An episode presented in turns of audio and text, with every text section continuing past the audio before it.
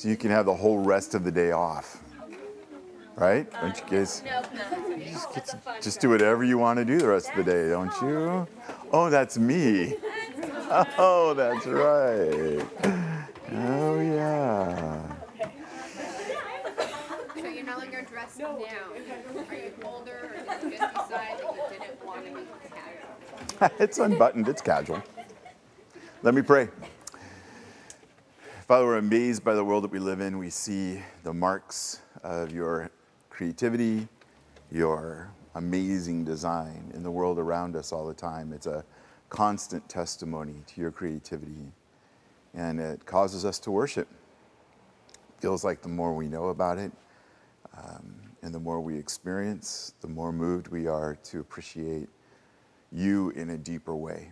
And so, as we think about our physical world and how it's understood, how it's comprehended, Father, increase our capacity, expand our souls, give us more volume to worship you. We pray in Jesus' name. Amen. Like Spinal Tap, we want to go up to 11, not just 10. Um, and if you don't know the movie, sorry, it's not a medical procedure. It's a pretend rock group. So we're going to move into uh, one of the best topics in the world, science. Anybody here science geeks? Anybody? Be proud, be proud. Um, it's one of my favorite areas of investigation. Uh, if I had a higher IQ, I would be a scientist, but I'm not, so I'm a theologian. Um, so, what is it? What do we understand in this culture of science? Let's kind of get started and talk about what about science gives you hope. And turn and talk to the people around you, and then come back with some good answers. What about science gives you hope in this world? In this world, Gives you hope.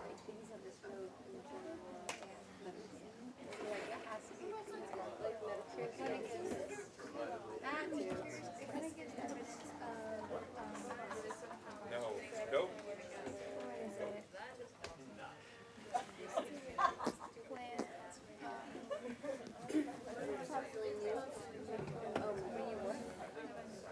you have to continue. Evidence, understanding, exploration. Intelligent design.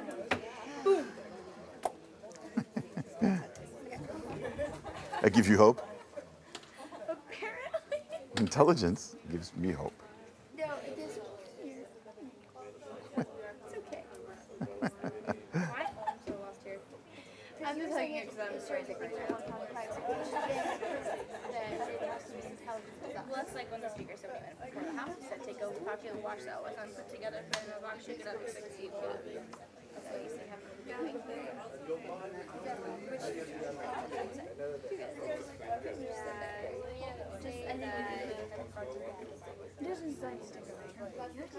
Well, guess who's going to science? Because your science teacher came up and been like, sorry, are you going into science? Okay, No, you can't go into science. Yeah, my science teacher's like, don't work science. I gotta wear this. So, pretty much Christian. That was my mother too. And basically science and the Bible can work together or not. And then I think it's just development which have to like have to like just definition for can't I love biology, and that, then work together. Yeah, I didn't. Alrighty, let's see what we've got. So I hope, I hope there are discoveries in the world of science that give you hope. Um, there might not be, but what about science gives you hope? Yeah, that it will one day cure diseases that ravage our bodies. ravage, that we would cease to be ravaged. Yes, not ravished, probably not ravished, ravaged. Others? how like science points to a creator, so we hope that people who want to study can be able to see God. Very much so. In fact, a lot of the presuppositions, most of what science has tried to prove has not worked. But one thing they keep proving that they were hoping not to is the existence of order beyond comprehension. And uh, it's, it's amazing. So we can get into that in a little bit. Yes? Big, like, Mine, mine was kind of the same as hers, but like the more we discover about the galaxy, like the bigger it gets, and so the bigger that is, like the bigger God is to us. Like, because it's limitless, but we can't comprehend that. So just like if you try to Yeah, it's like the further we can see, the more amazed we are at how big everything is. That's exactly right. And the same is true the other way.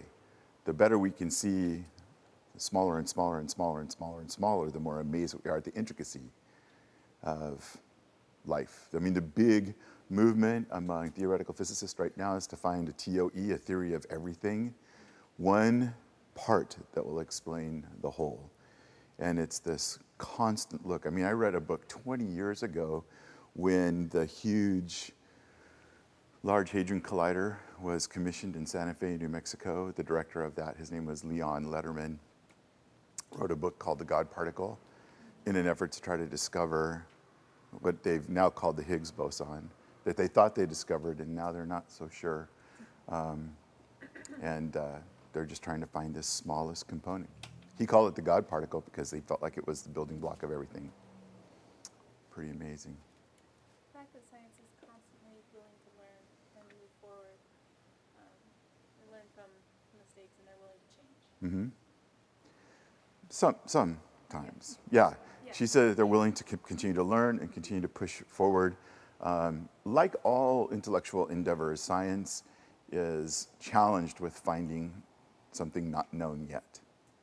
So that's a constant. I was telling somebody in here that part of what we, oh, part of what we had to do in a doctoral dissertation, part of what you had to do is propose something that hasn't been done yet. And scientists have to do the same thing. So it's this continual edge of learning. Yeah. What else gives you hope? Does anything tick you off about science? Hmm. What ticks you off about science? Yeah. Just kind of like the politics around it. And how, I don't know, like I really feel like one idea and one bias is gets, it gets pushed and gets more time than the others. Can you give an example? Sounds like you're bothered by something. I kind of want you to get it off your chest. Yeah, well, it's kind of just like, um, well, for example, like the evolution and how you know, there, you know, certain models that have been printed in textbooks, and later they're like, well, I don't think that's really true, but yet they're still in u- university textbooks, and that really bothers me that they were willing to lie to the general public. Yeah. Or went with what they had because it was economically the best idea. Yeah. What else ticks you off about science? Yeah. It doesn't always get the credit it deserves. It doesn't get the credit. Not all the time. Like we give Nobel Peace Prizes to people who've done nothing to deserve them. well, he's only one, but like, or okay. This is not really where I want to. No, that's fine. I think that was a bold statement. like we, we don't we don't recognize people who are making a difference all the time in that field.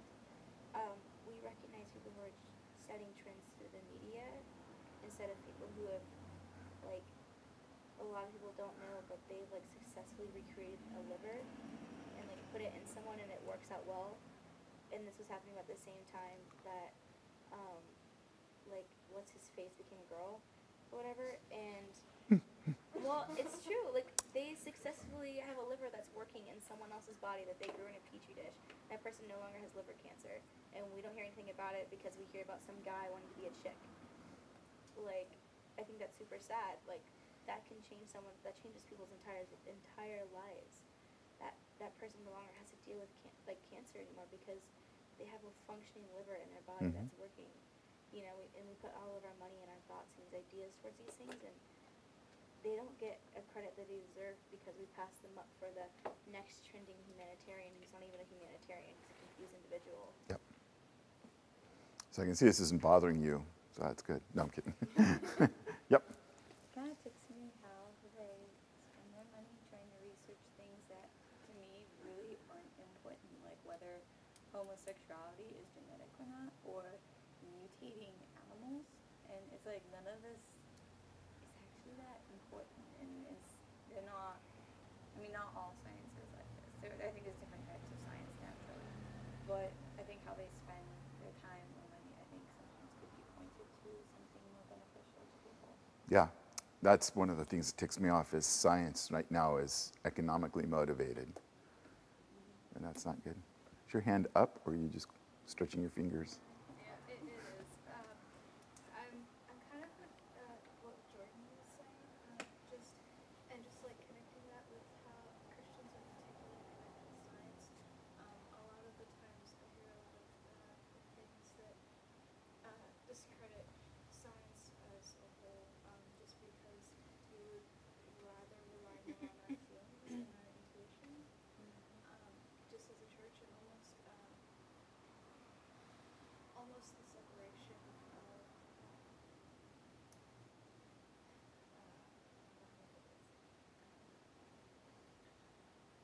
almost that it's like a lesser of a study than um, something that would have to do like art or something. It is more like feelings and uh, just that the left side versus the right side of the brain type thing.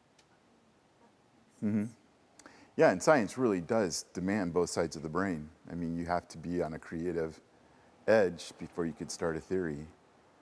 And then you have to move over to the other side and put something together that's verifiable to substantiate your theory. Yeah. Yep. Um, that sometimes. Like Dave was sharing with us this car that they had made, which is pretty much a rocket on wheels. But I mean, there's no place you would actually drive it on Earth. Like they have to test it in the desert, and then they have to stop it before it goes into like another country because it would travel. I don't know. Someone else can tell you. like so fast in so many seconds. Like, but we're putting it on the ground. There's no place we would actually use it, and they already took off like what wings would be to be used in space and stuff.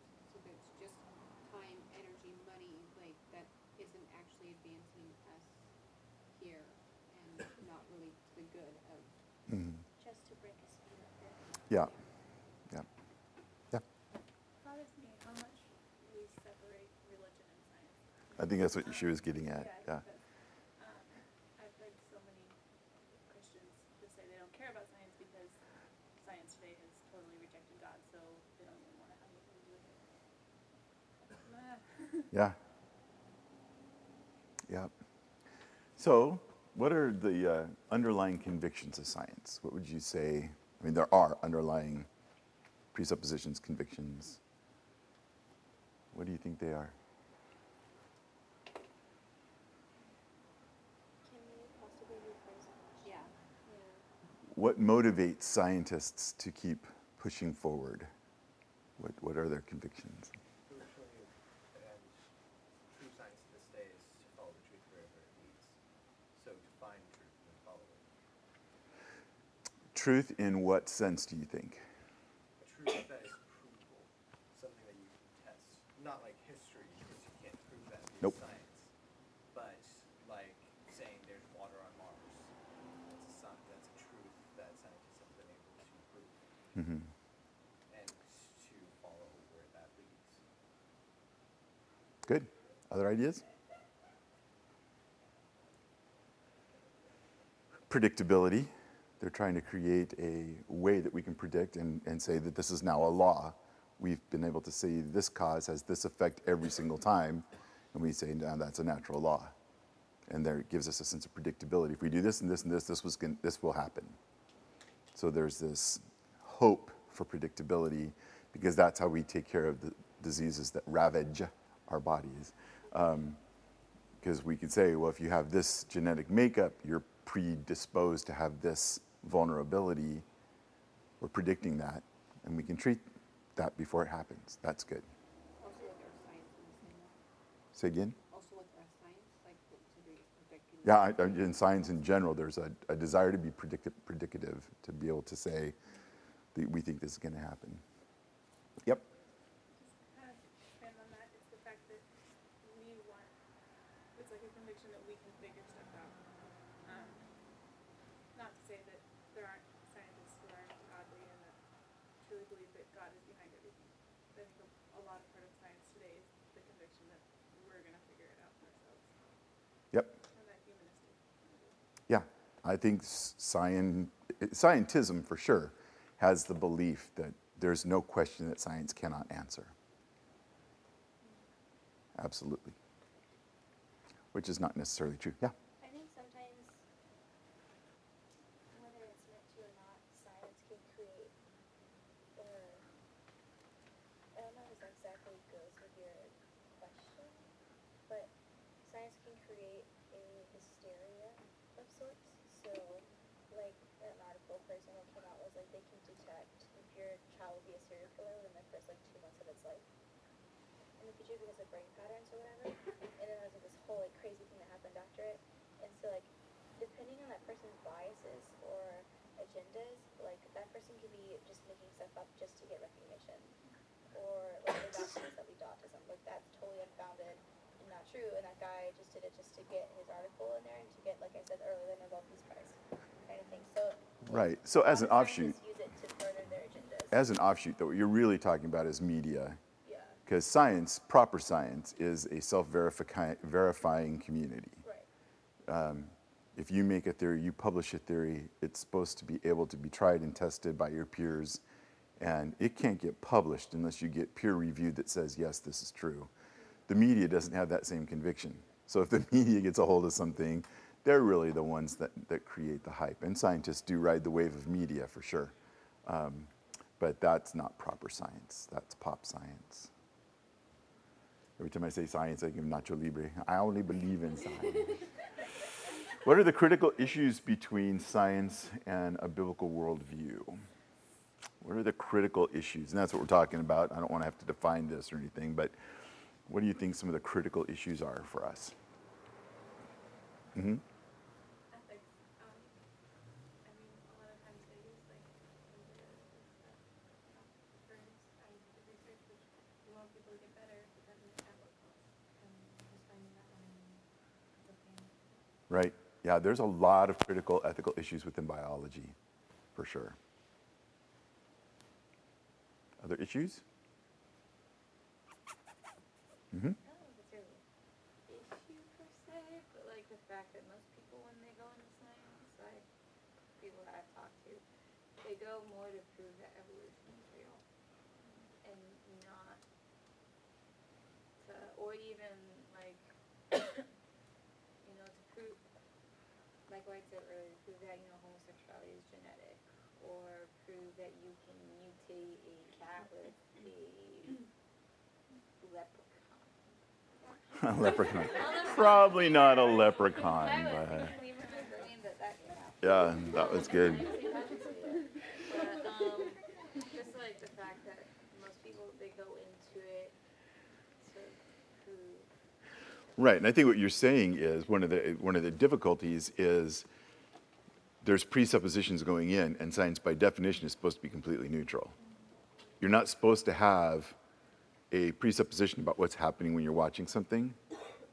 You're supposed to watch something objectively and then make a theory based on what you've seen, not come in with a theory of what you're about to see and then try to prove it. But that's exactly what we do to the Bible all the time. we have this great idea and we come in with a presupposition and try to find a, t- a passage to, to support it. Science does the same thing. Yeah, a presumption. Any other ideas of critical issues between the two, Jacob? Science can't prove everything. No. And having a biblical worldview and then fallible science can very easily trip you up. Uh huh. You mean overconfidence in science when it cannot prove everything? Yeah. Very good. And that's really what we're going to be talking about today is what science is good for and what it's not good for. And how we understand the limits of science and the beautiful intersections. And I love that what I'm hearing in here, mostly, this is, I think I've taught this six times here. Um, I'm loving that there's a greater sense of um, open feelings toward scientific endeavor because I think a lot of times a group like this has come in with a fear or a defense um, defensive position against science, and I'm not sure that's healthy for us. Yeah. Yeah, and that's what I was gonna say. Can you talk just a little bit louder? I scientifically can't hear very well out of this ear. So. It's kind of just what I was gonna say, the fact that I feel like, and a lot of, uh, a lot of the critical issues in this in itself then becomes a critical issue itself. It's just the fact that the people that tend to be more on the science end and the people that tend to be more on a biblical worldview and tend to um, have a lack of humility and more of a pride is in my way is better than no way, rather than they often actually more intertwined than we think. Um, and so just the, um, just the lack of humility and the big headedness, um, Both ways. yeah, Yeah. ways create an issue. Yeah, it's really true. And it's interesting because, like, reading literature, the people uh, who are coming from what they would call a biblical worldview, attacking science, are attacking the most vulnerable aspects of science, not the core. And the same thing is happening this way that the scientists who are attacking my biblical worldview are attacking the most vulnerable, uh, not core issues for, for us. And what's funny to me is people on both sides kind of define the argument in the public eye, while the rest of us watch it and say, that's not important to me. That claim doesn't matter to me at all. That claim is not, I'm not basing my faith on whether that's scientifically proven or not. Yeah. Just them setting up straw men. Very much. Both ways. Both ways. I've written some horrible stuff from a biblical worldview attacking just the very fringe parameters of pop science. And I just think, oh, you go read more. Did you just say you wrote? No, you read? I've read. I might have said I wrote. I heard you said No. it's the past tense of read. Yeah. I wrote some stuff that's just horrible. Don't ever read it. Oh, brother. All right, so let's get into, of all the good things we could say about science, one of the areas that is a very core issue is naturalism. Um, and this is the idea, the system of thought holding that all phenomena can be explained in terms of natural causes and laws, which is the playing field of science. If it doesn't have a natural cause or a natural effect or a natural law, it is outside of the realm of science, period. Okay, and scientists are trying to make moves into some of the areas that have been off limits to science because they're not physical, they're not natural in the sense of being physical. Um, this is natural in the sense of nature, not natural like my natural disposition. This is nature.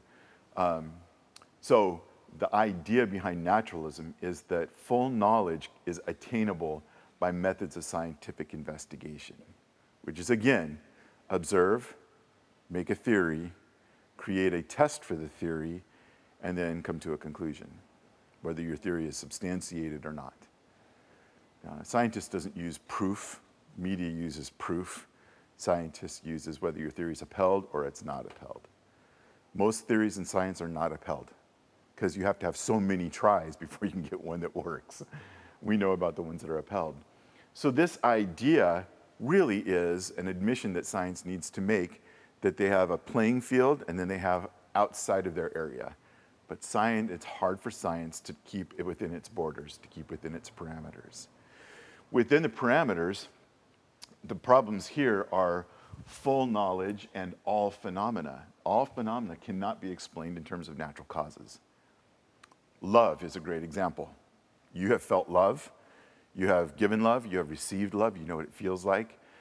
And so they try to create a natural cause in terms of hormonal structure and genetic, um, in terms of um, chemical reactions inside of you, that that's what love is, that you have this chemical reaction, um, which was a big, was a big song in the 80s.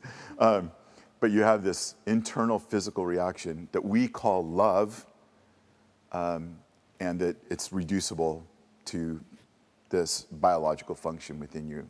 And that you, when you get the butterflies or the feeling, or your face turns red, or when you kiss for the first time and you can't feel your toes, um, which that does go away, I'm just telling you. Um, I can feel my toes all the time now. Um, but when you get to that feeling, um, but the, the idea that that is all physically describable or naturally describable is the conviction behind naturalism. I know, it, it just doesn't take that much, does it? a second pseudo God or a second um, overindulgence in science, and this is very carefully written. It's not science, it's scientism. And that is the belief that scientism has the authority over all other interpretations of life. It's also called scientific imperialism and scientific fundamentalism. And this is the near religious trust in science to answer the hardest questions in life. And this is when people will say things like, I can't have faith because I'm just too scientifically minded, as though these two are in, incompatible. There's no way you could have both.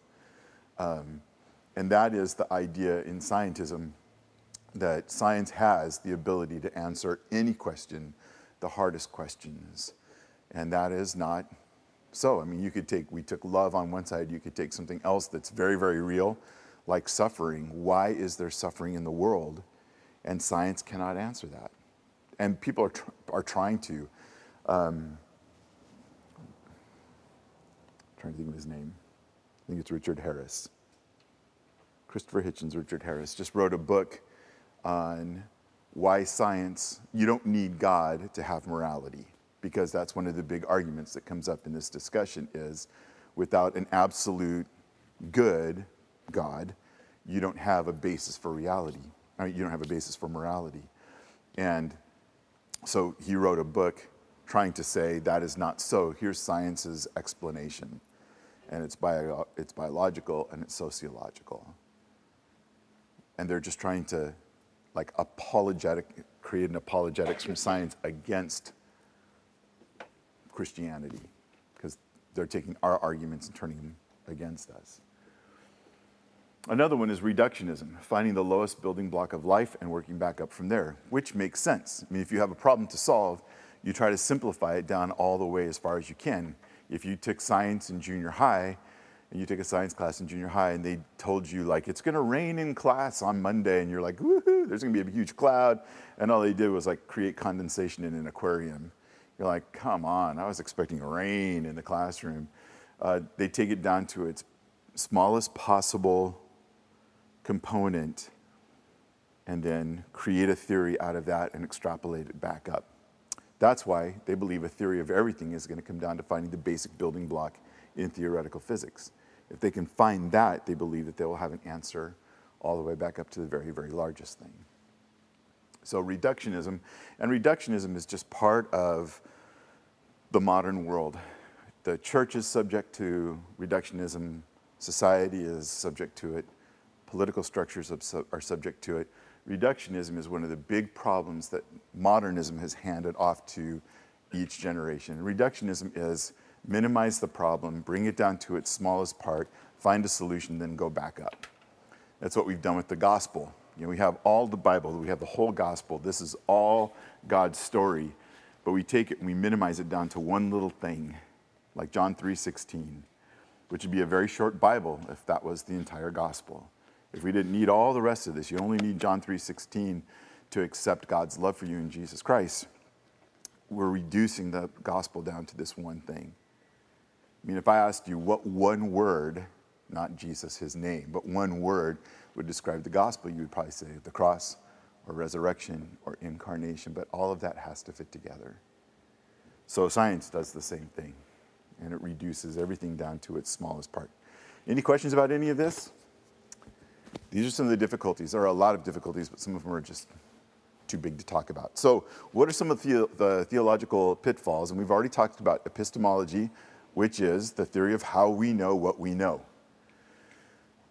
And this time, we're going to talk about epistemological subjectivity and the sense that we have that has been brought up in our discussion here that on our side, we have faith versus on their side, they have rational thinking. On our side, we have subjectivity. On their side, they have objectivity. On our side, we have intuitions and inner feelings. On their side, they have evidence, they have proof. And so it's not just science that has marginalized the convictions of revealed truth that Christians hold. Christians have done the same thing. We've made it sound like uh, we're unintelligent and we're just going with our feelings. And, you know, there's an old song, the, the chorus ends, You ask me how I know he lives, he lives within my heart. And that's a purely subjective feeling. We have so many other ways to prove that Jesus is alive, other than just my feelings that he walks with me, he talks with me along life's narrow way. Um, that is pure subjectivism. And we have let that happen. It's one of the theological pitfalls of pitting ourselves against the rationality of science. We have revealed truth. It is just as strong as any empirical truth, any rational truth. Remember, we talked about the three ways of knowing. This is that third way of knowing, and it is a solid way for us to know what's happening. Somebody brought up science, I think you brought up science, uh, history, and said, you know, science has no handle on history because there's nothing you can do about it. It's already happened, it's done. It's, history is not physical, it's purely memory, it's purely chronological. Um, but I trust history. I trust there was a Mayflower. I've, I just, I've seen a replica of it, but I trust there is one. I trust that the rock they told me was Plymouth Rock is the rock that they all came and like kissed when they got here or something. I don't know, but there's a Plymouth Rock. I mean, I believe that there was, uh, you know, a, a queen named Bloody Mary, or nicknamed Bloody Mary, Queen Mary of Scots. Um, I've never met her. I don't see her, but I believe that the, uh, you know, the history that's been handed off and comes to me in written form, I, I trust it. Yeah.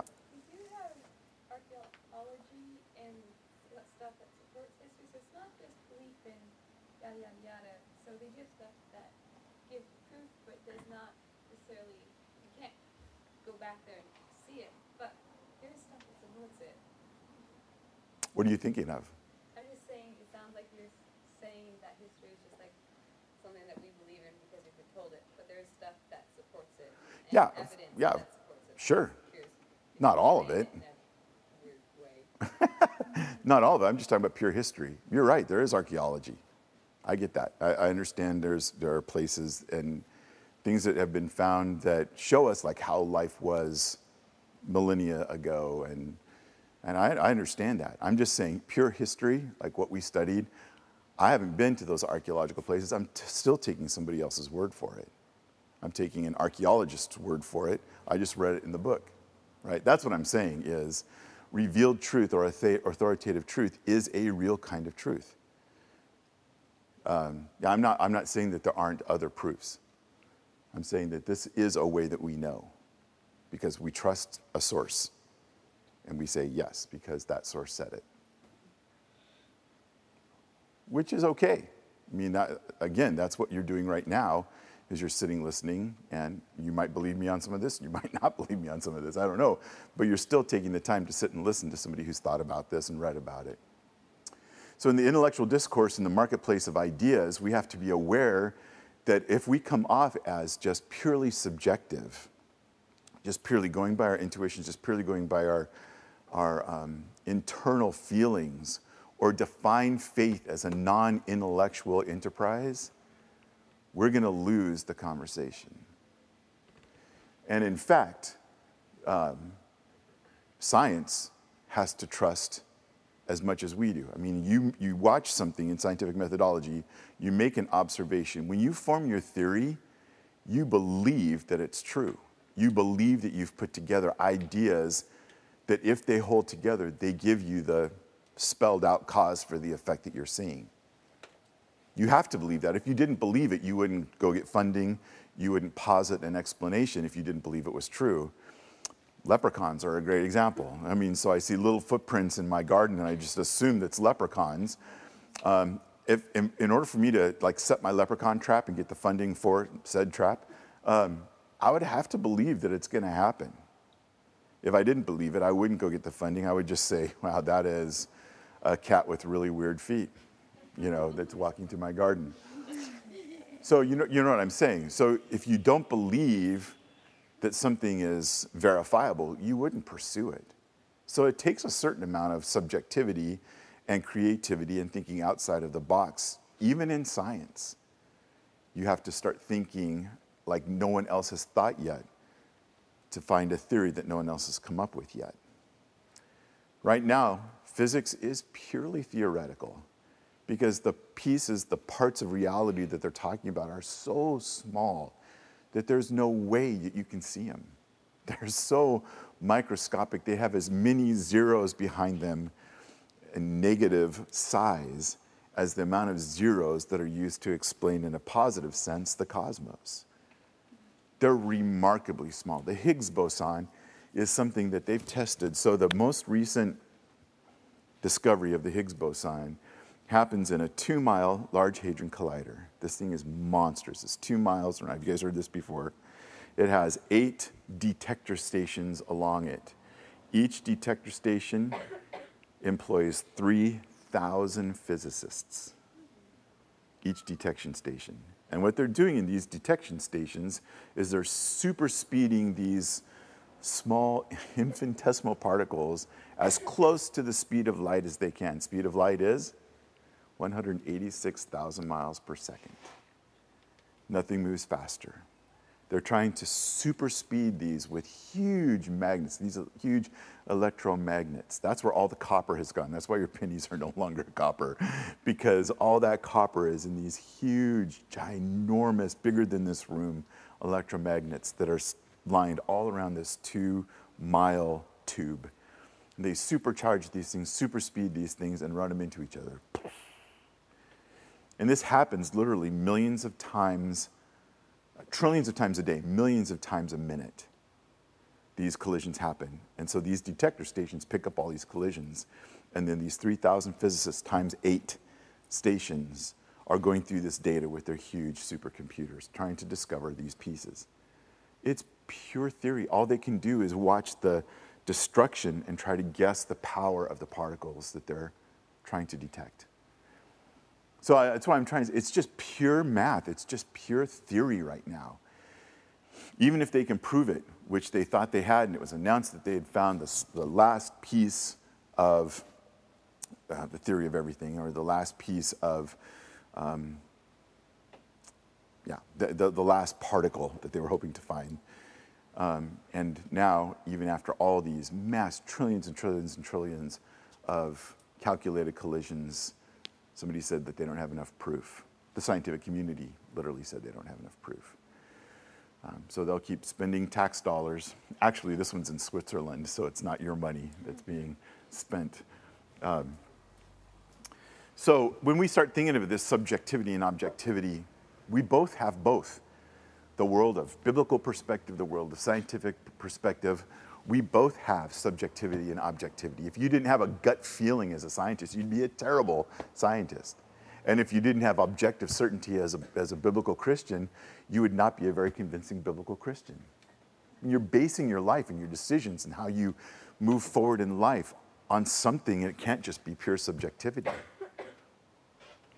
And then we talked uh, earlier about the difference between experiential knowledge and rational knowledge, and the sense that we have that ours is pure experience and science is purely rational, and that is not the fact.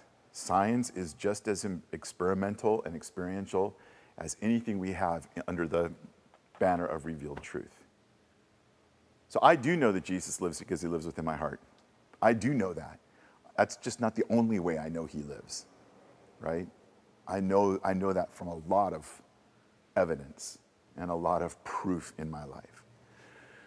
So when we start thinking about theological pitfalls, we have to come back to this concept of knowing and how we know what we know, this whole idea of epistemology. So, what, what science holds is what's called propositional knowledge, that they make a proposal, they verify the proposal, and it becomes something they can state as fact. A knowledge that a particular propo- proposition about the world is true. So that's what a theory is it's a proposition. I've seen this over and over and over. Here's my proposition as to why it's happening. I created this experiment, and now I can verify. I know why this is happening. And what we have in our revealed truth is a propositional reality. Um, God created, that's a proposition. And I have to go about finding the proofs that substantiate my proposition, the evidence that substantiates my proposition. Um, and I have to live with my answers. I have to live with the best answers I can come up with. I mean, really, when you come down to it, in all of creation, there's only two possible choices there's Darwinian evolution, which, as you know, does not really address origins. It does not. It addresses adaptation, natural selection, but it does not address origins, or you have the idea of a creator God. Those are really the only two choices you have.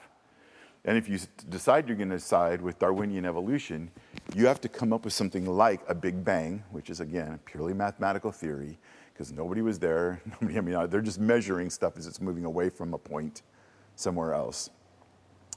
Um, and they come up with this as an idea of origins, that it explains Darwinian evolution, because as things moved away from this hot spot and the Earth and the cosmos began to cool, it created the perfect scenario for life on this one planet. That enough of this infinite matter in an infinitesimal spot um, condensed to the point where it just exploded outwardly. The problem is, where do you get infinite matter in an infinitesimal spot? Whose matter is it? Who put all of it in one little place? So the Big Bang still leaves the question hanging. Like, I understand, like, if there was this one place where things, everything that exists, squeezed in so far that it finally just exploded, you still have to have whose everything is it? Where did you get the stuff to explode outward? It didn't just, it wasn't just there. And so people say, well, it just goes back and forth and back and forth. That still doesn't explain where it came from. You're saying, yeah, it goes back and forth, but where did it start?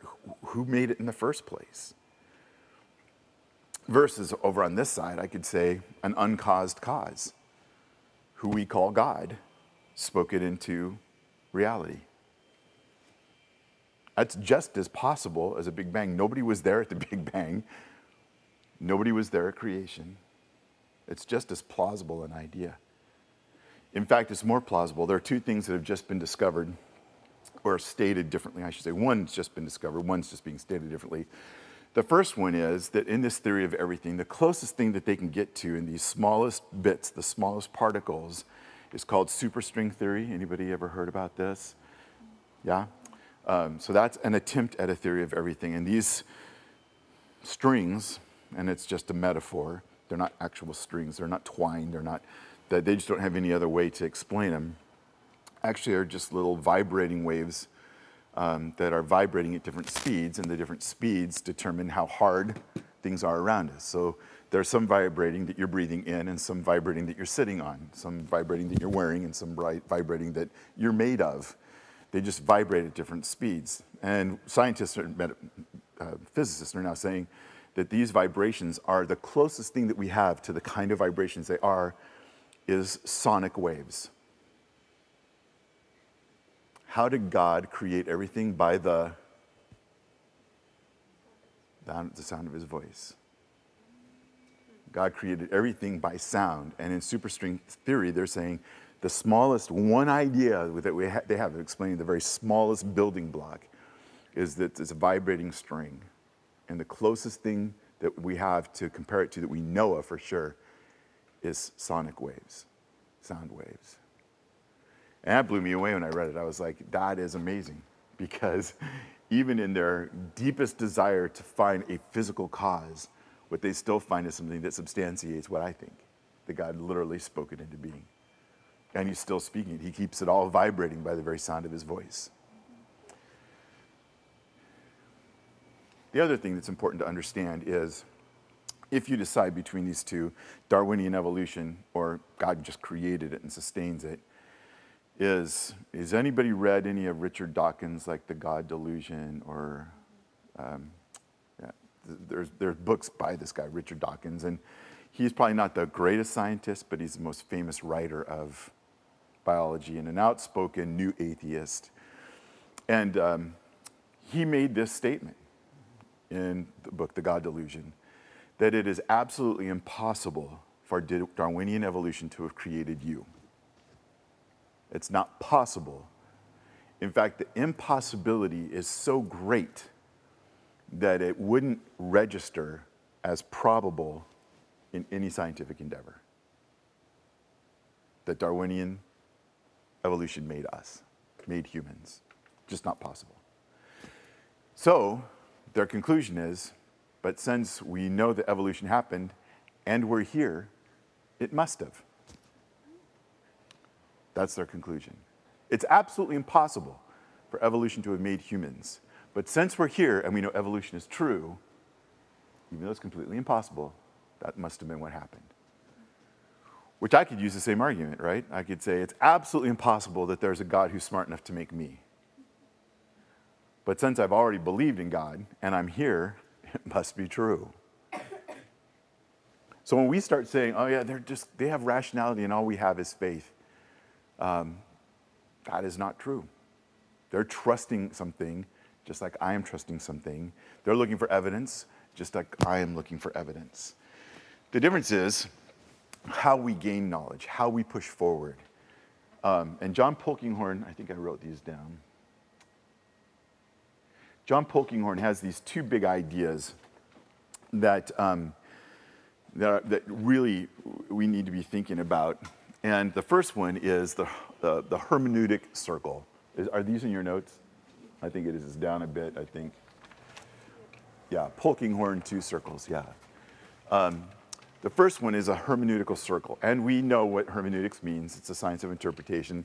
Um, hermeneutics is not a Christian endeavor. Hermeneutics happens everywhere. There's political hermeneutics, there's um, um, jurisprudence hermeneutics. You know, proper interpretation happens in a lot of places.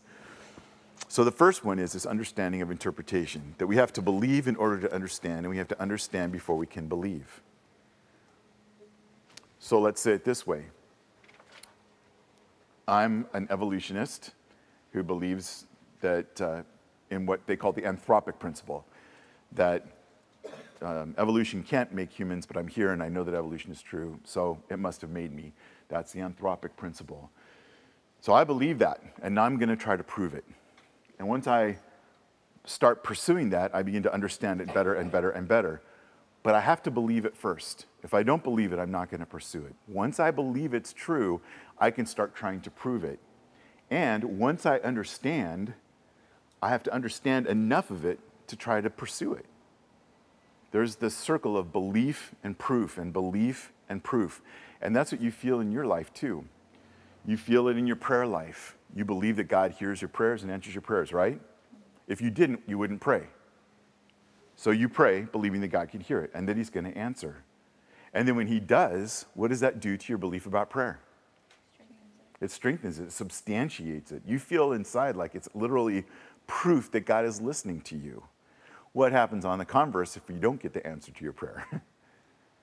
you start asking other Christians, Does it work when you pray? Does God hear you? And someone outside of you says, Yes. Yeah, God answers my prayer, and they give you their personal experience, their personal experiment in prayer. And so you get this validation.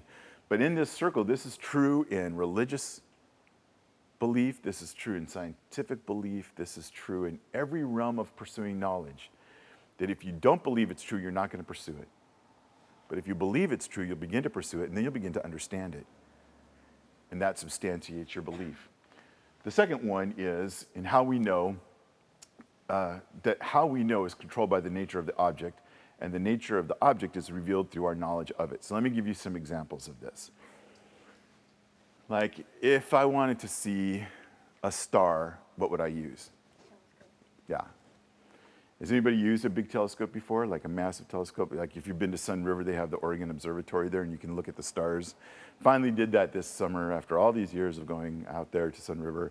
Finally, my daughter and I went there, and they have these huge telescopes. And I thought, I mean, these things are monstrous. And I thought I would see like a star, like, like, like it looked like the moon. And they look through and they say, you know, we really can't just detect individual stars. So what we have in all of these are clusters, star clusters. And they've named them different things. Like one's called the owl, and I'm like, why do you call it the owl? Oh, and it looks like you know, big owl's eyes. And it's like, okay, that makes sense to me. But it's just a million stars in a cluster that you can't even see unless you have this. But with this amazing telescope, all you can see is these clusters. They're so far away that the most that we can see is a bunch of them all together in one place. Now, if I was looking for a microbe, what would I use? A telescope? I'd use a microscope because there's probably microbes all over the telescope, right? So I'd have to use something that looks at the very, very smallest thing. And if you've ever looked in a microscope at something that you thought was just like a fluid or a speck, and you can see the edges of it and the internal parts of it, and you see it in a whole different way. Well, what you're trying to find determines what you're going to use to find it, right? So if I wanted to understand 17th century colonial politics in Western Europe, would I use a microscope or a telescope? I can't use either of them. They're both completely useless because of what I'm trying to, to study and what I'm trying to understand. What would I use? Old history books, newspapers, standards. I'd probably have to go there and look at physical evidence of what happened in 17th century in Europe um, and political structures and talk to experts. I mean, I have to use a whole different series of in- investigative tools to, to discover what I'm trying to find. So that's what Polkinghorne is saying here that, that what you're trying to find determines the nature of how you will discover it. So if I'm trying to find God, what tools am I going to use to discover God? Am I going to use a microscope or a telescope? Am I going to use a history book or a scholar? What am I going to use if I'm trying to discover God or love or morals or ethics? See, science is completely out of its realm to try to look at something that is not physical, that is not part of the material world. Even when they are, they're using the same ways of knowing that we use for our ability to know God. God has given me self conscious as a tool to know Him, self consciousness.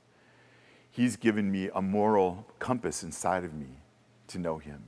He's given me a living spirit that my dog does not have. I have a really good dog. His name's Jack. He's a great dog, but he does not know who God is. He knows what food is, he knows what come here is. He even knows when I go like that, that he's supposed to go from the back door around through the garage to the garage door. He knows like hand motions. A very, very smart dog, but he does not know who God is. God has given me something that I can know him by that none of the rest of creation has. I'm specially equipped to apprehend God in all of creation.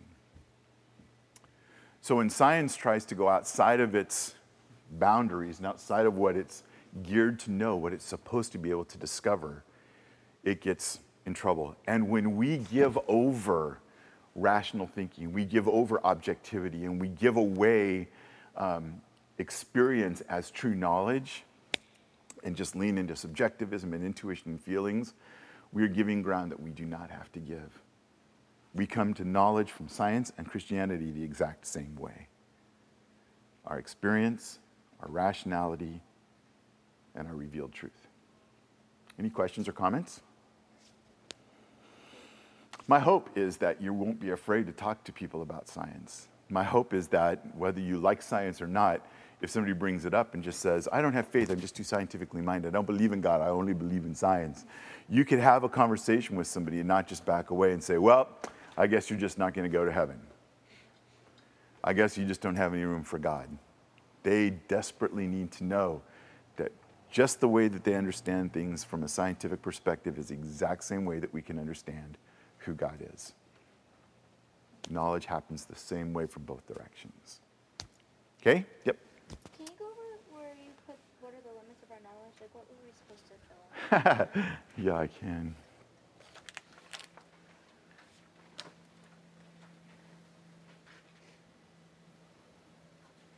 So this is the slide I didn't show in the effort to get to the Polkinghorne stuff. So, and again, it's the same thing. The, the juxtaposition between rationalism and, empiric, and empirical uh, knowledge that science thinks of itself as rational, but it's based on empirical evidence. That sense experience is the basis of knowledge, which we've already talked about. Science is rational. Science is rational in that, um, in, in so far as it's mathematical. When science isn't reliant on math, which a lot of science is not, it is not rational anymore. It's just purely empirical. Even when something is proven, it's, it's empirical fact, it's not rational fact. Yep.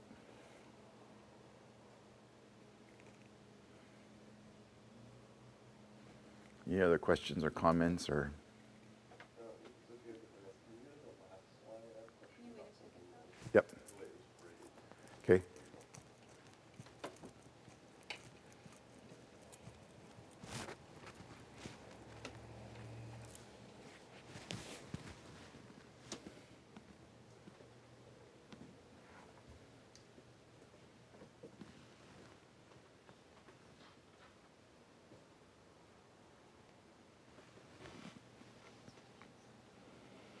fell asleep last night when my wife sent me a paper that she had to turn in today to proofread for her. and I didn't get the text until this morning. I was like, oops, I fell asleep, sorry. She's like, oh well, I turned it in.